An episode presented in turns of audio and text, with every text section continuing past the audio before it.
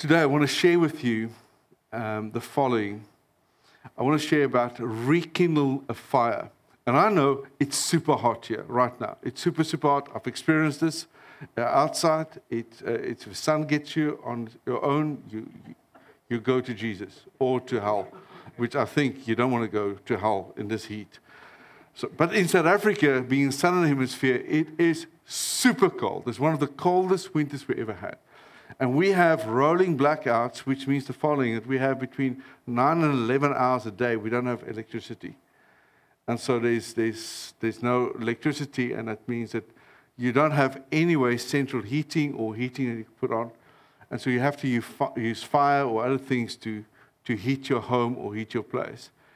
And so um, at Father's Day, the day before Father's Day, we, we got a stove, like a, a like a fireplace. Some of you might know fireplaces. That's the thing that you, you normally put all the other things you don't know what to do with inside. But in other sides of the world, we make fire in those things. Um, actually, you know, the little thing there, we put things in. Well, the rest of us, we make actually fire in that thing. So that's just a joke.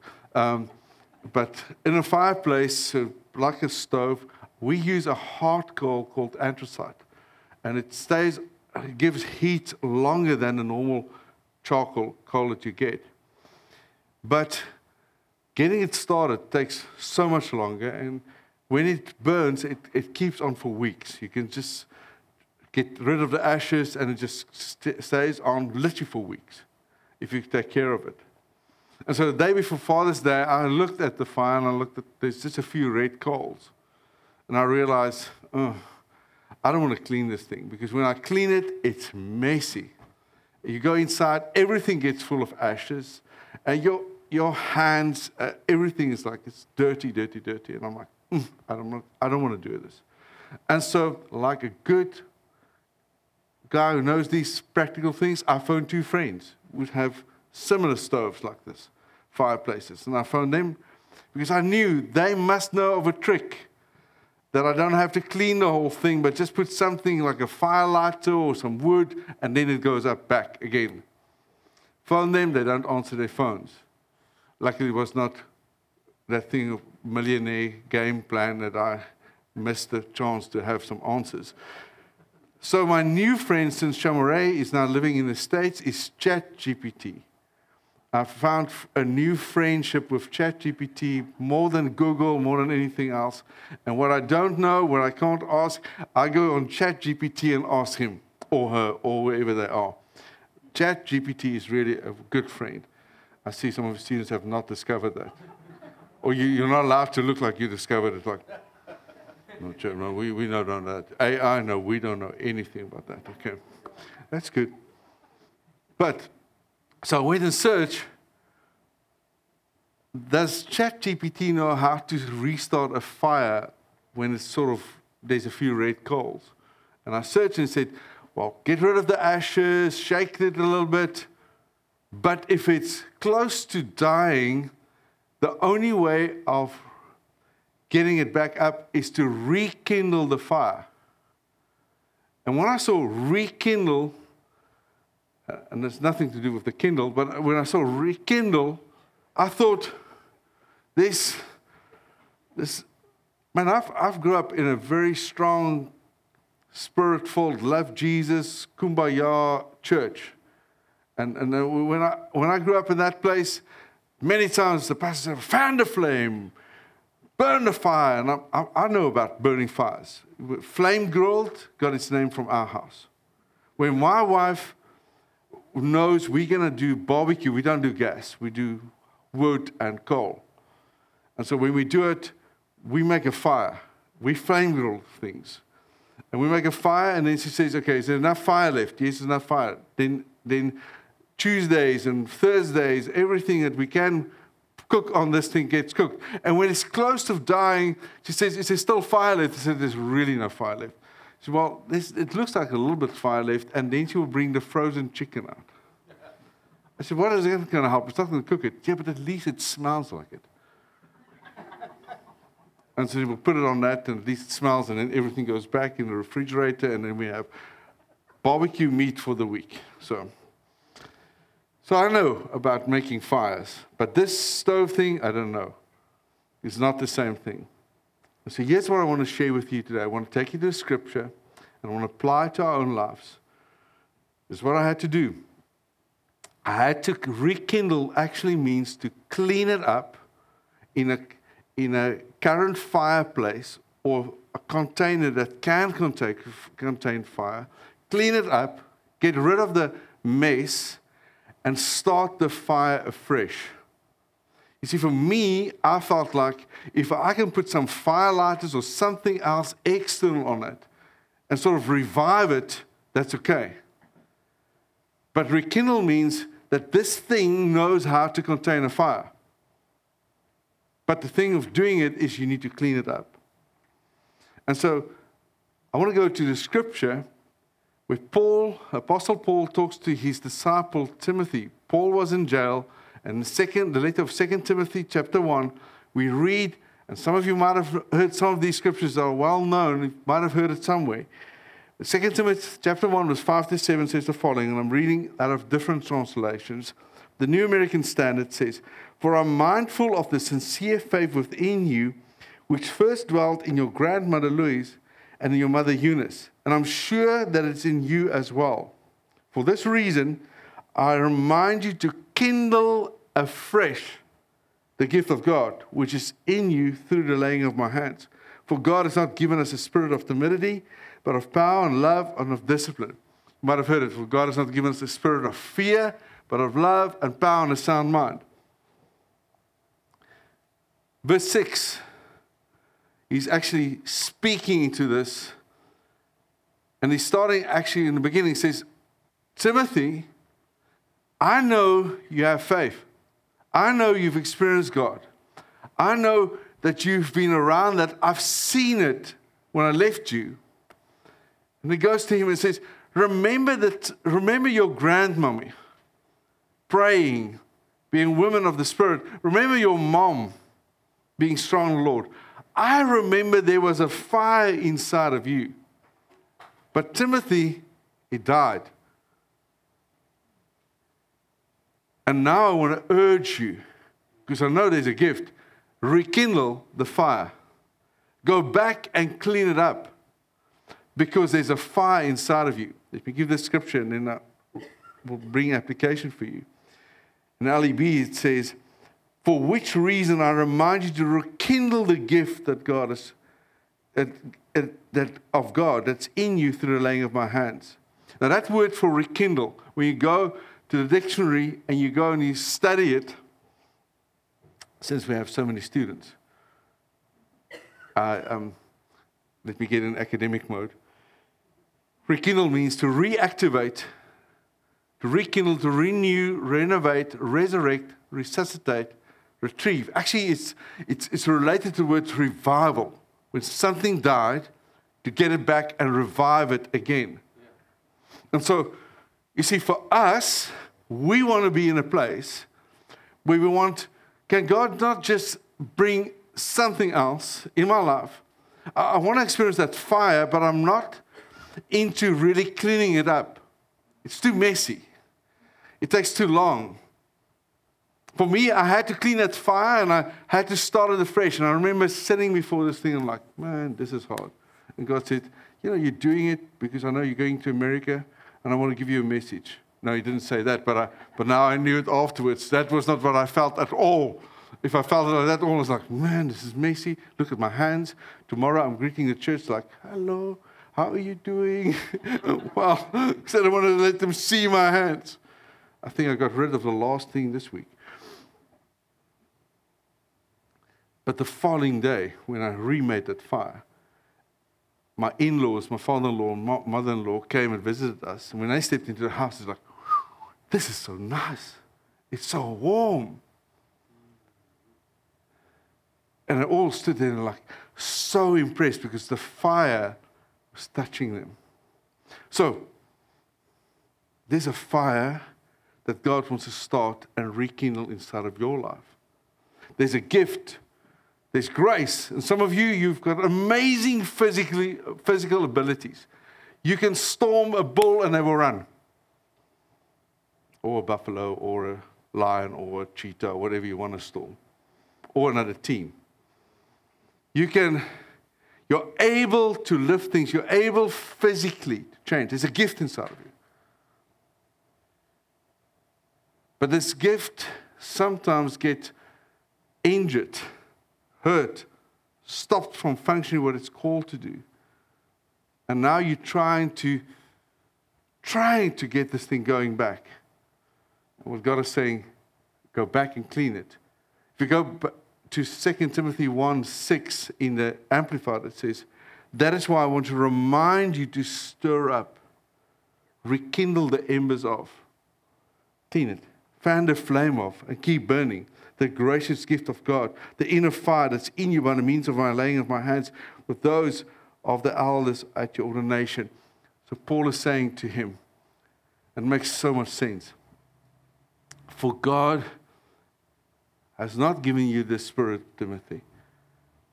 That thing that you have in your life of fear, putting back, drawing back, that's not what God gave you. This thing controlling you right now, that's not from Him. Because I remember a fire inside of you. I remember the faith that you had. I remember your grandmom. I remember your mom. I remember the times that we laid our hands upon you and we prayed for you. I remember there was a fire. But this spirit that you have right now, it's not from God. Because if it was from God, it would have been a spirit of power to do things. It would have been a spirit of, of love, an active love, a driven love, a compelling love, a love that awakens you. And it would have been not what you're experiencing right now, disillusionment. It would have been given you a sound mind. What you're experiencing right now, it's not me. It's not God. Actually, goes in verse 8 and says, That shame that you are feeling right now because I'm in jail, don't be ashamed. Because I'm in purpose. And he's actually saying to him, Timothy, get back to your purpose, get back to your call. Get back to the thing I've placed inside of you. So, how does it happen? You know, you cannot export what you don't have. We spoke about rice. And one of the things Julian learned while he was here is jambalaya. And we're very excited because jambalaya, Sundays normally we have meals together, and jambalaya, Julian makes jambalaya. And jambalaya is a wonderful meal. One brother said he's actually cooking for you jambalaya one of, one of these days. So, so, and I looked at his hands, so it's not applicable what my example is going to be. So, so when you have jambalaya, I mean, there's a lot of good rice, some sausage, and some sauce, Tony's and other things. Am I right? That's what you have. Pork, but sausage, pork, chicken, anything is mooing, mowing, and bluing. All of those things. For us, for us, we call them vegetables we have we have we have beef, and then everything else that looks like meat is vegetables. That's just how for us it's. Uh, that's, you remember my wife bring out the vegetables to get it cooked. Does it at least smell like cook? Yeah, that's that's sorry. That's how it works. And so we have jambalaya, and that's part of the prophetic thing I see. It's it's one of those meals that you can actually make, make and it can go a long way and feed a lot of people. But it's flavored and it has and it has different components. And that's what I believe God is going to do in this church. Bring that flavor, the export, like jambalaya, like that thing, bring it out that you can send it forth change it. But, my, and I've, I've looked at that says hands, doesn't apply. But just imagine your hands are dirty you just worked on your car, or you worked on outside of the grass, or you just went here, and or here, and you went there, and now you start cooking, and your hands goes into that. I mean, how many of you would love to say, "Oh, you know what? I think you brought so much flavor now to this." you know, I'm suddenly feeling like I heard the church does these fast days, which everything is not fast but slow. But I want to go in one of those slows. I don't want to have food today. I just don't feel like jambalaya. With those hands that you're so dirty, just leave me. We cannot export if you're not willing to get cleaned up. So we are able to bring light and life in our society. And that's where, as Christians, when we move into a neighborhood, things should change. Eugene Peterson writes the message and he translates it, but you have to understand Eugene Peterson, how he, how he grew up. He grew up in Montana, and it's just uh, amazing. Uh, him telling a story when he was about 10 years old. A small town in Montana. Grew up there, and it was uh, they saw this empty house, empty for, for months. And, and then they saw a moving truck rolling up and stopped at this street and, and stopped at this empty house. And then this, he and his friends were bored, it was summer holiday, it was close to getting schools back. They're like, we have to look what's happening inside because that was one of the most interesting things when he had to see people moving. He, they helped. Everybody got their GMC trucks out and they helped. And, and then you were able to go into the neighbor's attic and all over and see, oh, this is what I really have in their house. And so he was quite excited to see what's really happening because there was clues. And so the people who were moving in were not there yet. And then um, was a North American van line vehicle. It was about majestic in red and white, about half a block big. Huge truck. He says about six to eight GMC trucks could fit into that. The amount of things. And so now he and his friends are looking who's what is coming outside. And the first things they unpacked was two bicycles. And like, got it. New friends. There's new friends moving into the neighborhood. The second thing was they came in skis. And they lived in a ski country, but none of them ever skied. And only the rich kids did that. And I thought, hmm, the neighborhood has just been upgraded. And then a motorcycle got out. And like, just imagine this motorcycle. Whoever drives it, they can get on the backside of this motorcycle. They can go through the neighborhood and like wave to the friends. And they're like, we have been changed. But the moment when they unpacked a glass mirror, a massive glass mirror with a showcase. They knew rich people moved into the neighborhood. Very rich people. And the neighborhood has been upgraded. They won't be the same ever again. All their poverty is gone. All the normal things are gone. They are not anymore down. They are being upgraded because these people moved into the neighborhood. Now, when you go and read the message and you see it, you see in that light how he describes this. In John 1:14, he says, The word became flesh and blood and moved into the neighborhood. We saw the glory of our own eyes, the one, one of a kind of glory, like Father, like Son, generous inside and out, true from start to finish. Are you Christians on your social media as a status or because of something happening in your heart? Are many of you studying at a Christian university because of the scholarship or because of your parents wanting you there or because there was something compelling inside of you saying, I want to change the world. I want to be part of something bigger than myself. What's your motivation? John told me he moved from Nashville here. Huge sacrifices to move here. In the middle of Cajun country, redneck country, all of that together. Sorry, I hope it's not bad that other people told me those names. I'm like, I will delete it from notes. Sorry for those are on the beach, just ignore it. Just get your own rednecks while you're there. Whole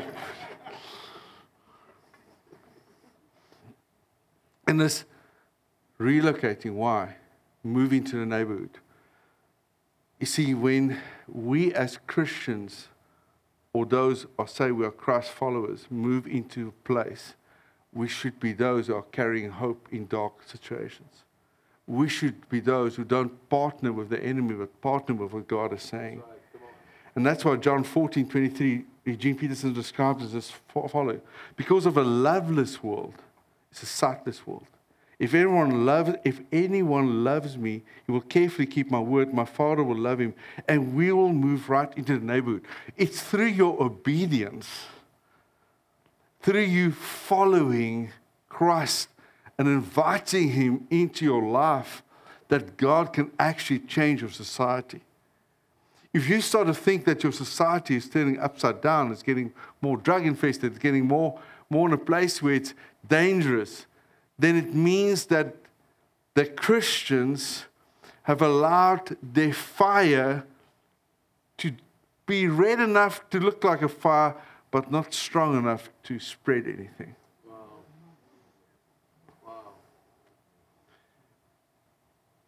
When you start to play sports, where you start to move into a place, may it be like he's saying, generous inside out. Can you imagine he's saying, if you obey me, I will move into your neighborhood.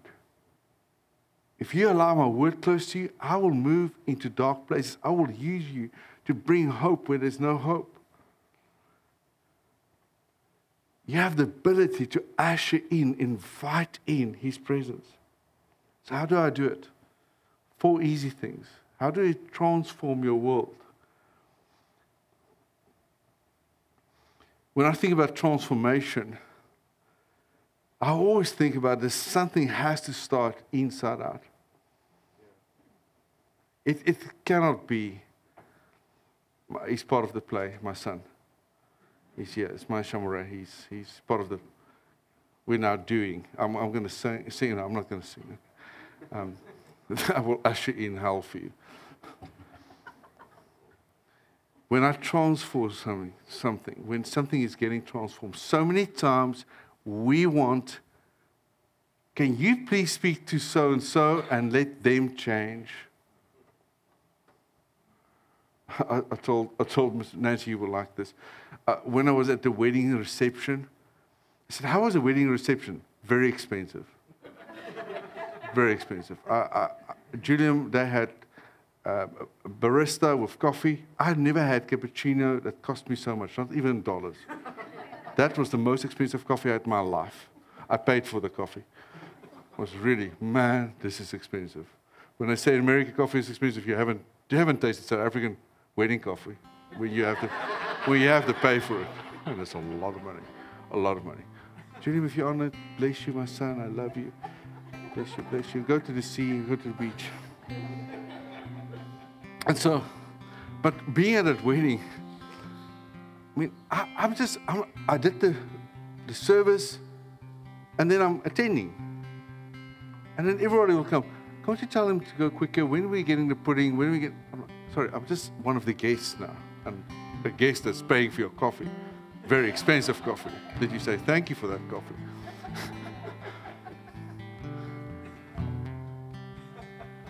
And so that thing of responsible, feeling responsible for something outside, it's hard. But transformation should not happen through paid staff members, but it should happen through every one of you. You want to see a change in society, it starts with you. You know, on an airplane, I hate this thing. I hate when it happens, this, this thing that they, they say. We get on an airplane and, and they say, you, when, in, in, when there's cabin pressure dropped, you, you need to take the mask and put it on your face. It will not inflate. Like, man, I, it, it needs to swell up like this. It doesn't, I don't like it. No. Give me a air bubble. Don't say like it's not inflated. And, and breathe normally. Like it's just dropped. How many kilometers? I breathe normally. Hmm, what a nice day outside. On earth will breathe normally? But anyway, and then they say this thing, which I hated. Having my children on planes, like, first help yourself and then help them. And I'm, going to allow, allow, my kids to suffocate, like, and yeah, just wait, I'm just breathing, just normally. What of mercy. And then I saw this thing. I cannot help unless my oxygen line is open with God. Unless I allowed His life to flow. And so this is what I want to start with it. Stay in the Word. I challenge you not to binge on Netflix or YouTube, but or Instagram or Reels or whatever you want to binge on, but binge on the Word. Get a Bible reading pro- program. Get something that you have the Word close to you that change your life. Get in the Word, listen to the Word, read the Word. Because as I stay in the Word, I'm refueling. Then, second, we pray first. You know, many times people say, well, the only thing we can do right now is pray. No, prayer should never be our last resort. It should also always be the first thing that we do. And look, look, look at what he said. Paul writes to Timothy in 1 Timothy 2, verse 1. He says, The first thing I want you to do is to pray. Pray every way you know, how? For everyone you know. Pray especially for the rulers and the governments to rule well so we can have, be quietly about our business and living simply in humble contemplation. Verse 8 says, Since prayer is at the bottom of all of this, what I mostly want for, is for men and women to pray, not shaking angry fists at enemies, but raising holy hands to God. Last year, end of last year, having so many things happening in our lives, I felt God said, partner with revival. Partner with revival. I said, Lord, how does it look like? I said, whatever, wherever you see people starting a fire, wherever you see somebody pressing in, partner with that. But what if it doesn't benefit what we are doing? Just partner with that. And for my life is right now is where can I partner with people who are praying? And part of part of the obedience for me was what I felt like, oh, can I have come again, Pastor JJ? The previous time me and the rodeo had to compete, can you invite me? Can I be here again? I felt like in this week we're going to see some universities here, we're going to see JMU. And I'm trusting God, how can we help what we've seen now to partner what you're doing and partner with the revival fire that God wants to spread from Crowley into the nations? And so my, my prayer is, Lord, how can I partner with revival? Pray first. Thirdly, this is fantastic. We are so thankful that you're here. We are thankful for rows. But either you're going to see how somebody's losing their hair or they miss not putting gel on or miss somewhere a spot. We don't grow in rows, we grow in circles. And Pastor, Pastor Esther said earlier, I want to invite you to a, a life group experience. She was explaining how much change happens.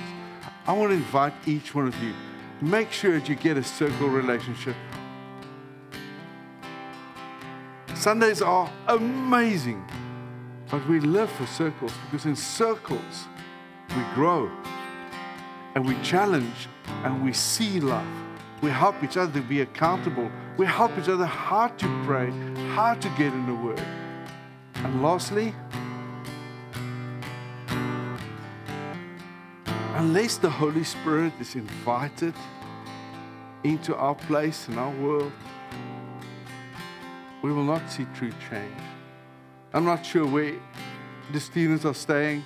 Are you staying in dorms? Are you staying in houses you rent? In your rooms? But can, can you invite God to your devices? Lord, this thing, and this thing is has the ability to go take me places where I don't want to go.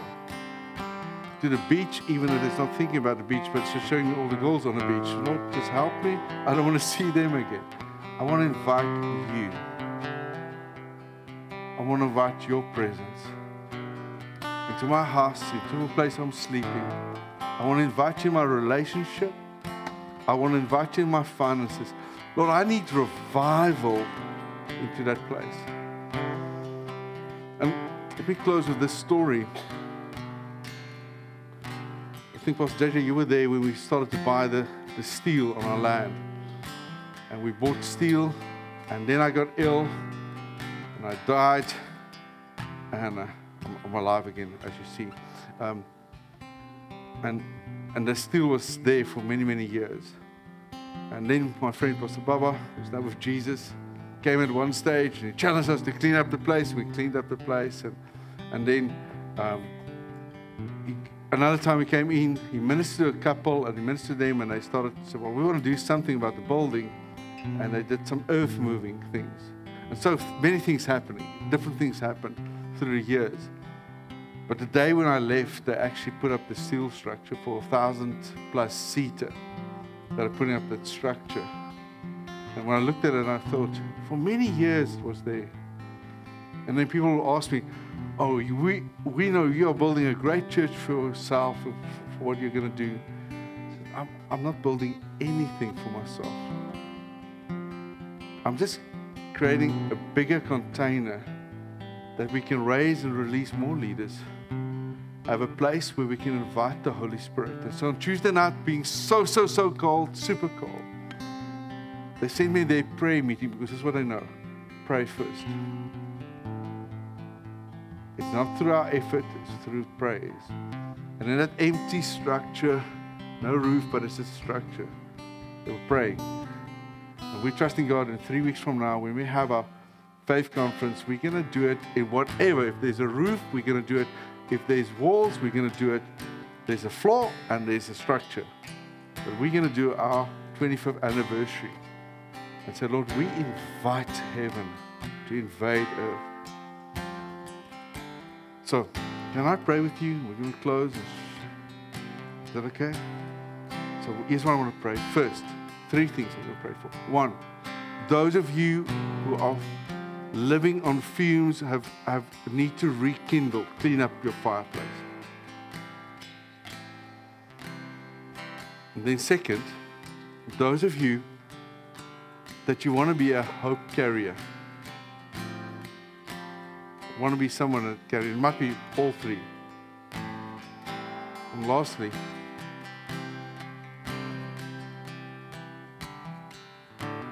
is allowing the Holy Spirit to come in into your life. So, number one, I want to ask if you feel like you know you need to rekindle your fire, you need to clean up, you might feel like it's so hard. I, don't, I don't know where to start. I, want to pray for you today, and I want you to stand. So I don't think you just where you're at, just stand. So I need to clean up that fireplace. I need to clean it up. I know it's nothing to do with the heat outside, it's just the heat inside of you. That's why we have the AC on. We need, we need, there's so much heat here that can fire up a place, but we need to rekindle it.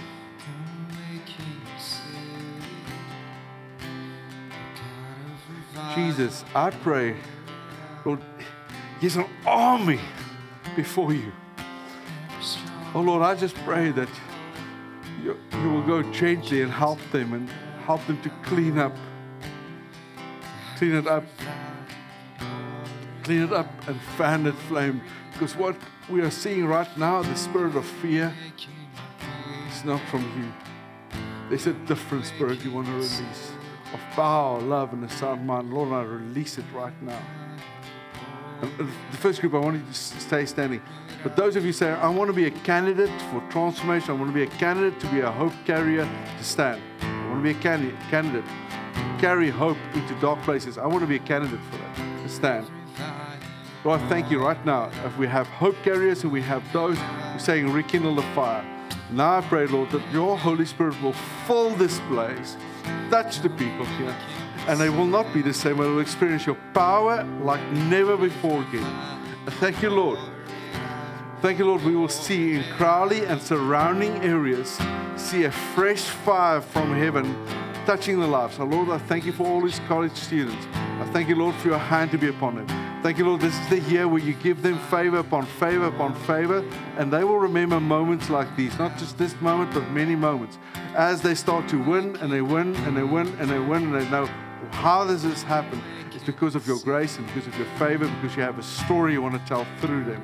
And I thank you, Lord, for that fire to be upon them. Thank you for the fire of God to be upon the leaders, the campus, the, the every veteran in the faith. I thank you, Lord, that as they get grew tired, that you will touch them and use them mightily in Jesus' name. Amen.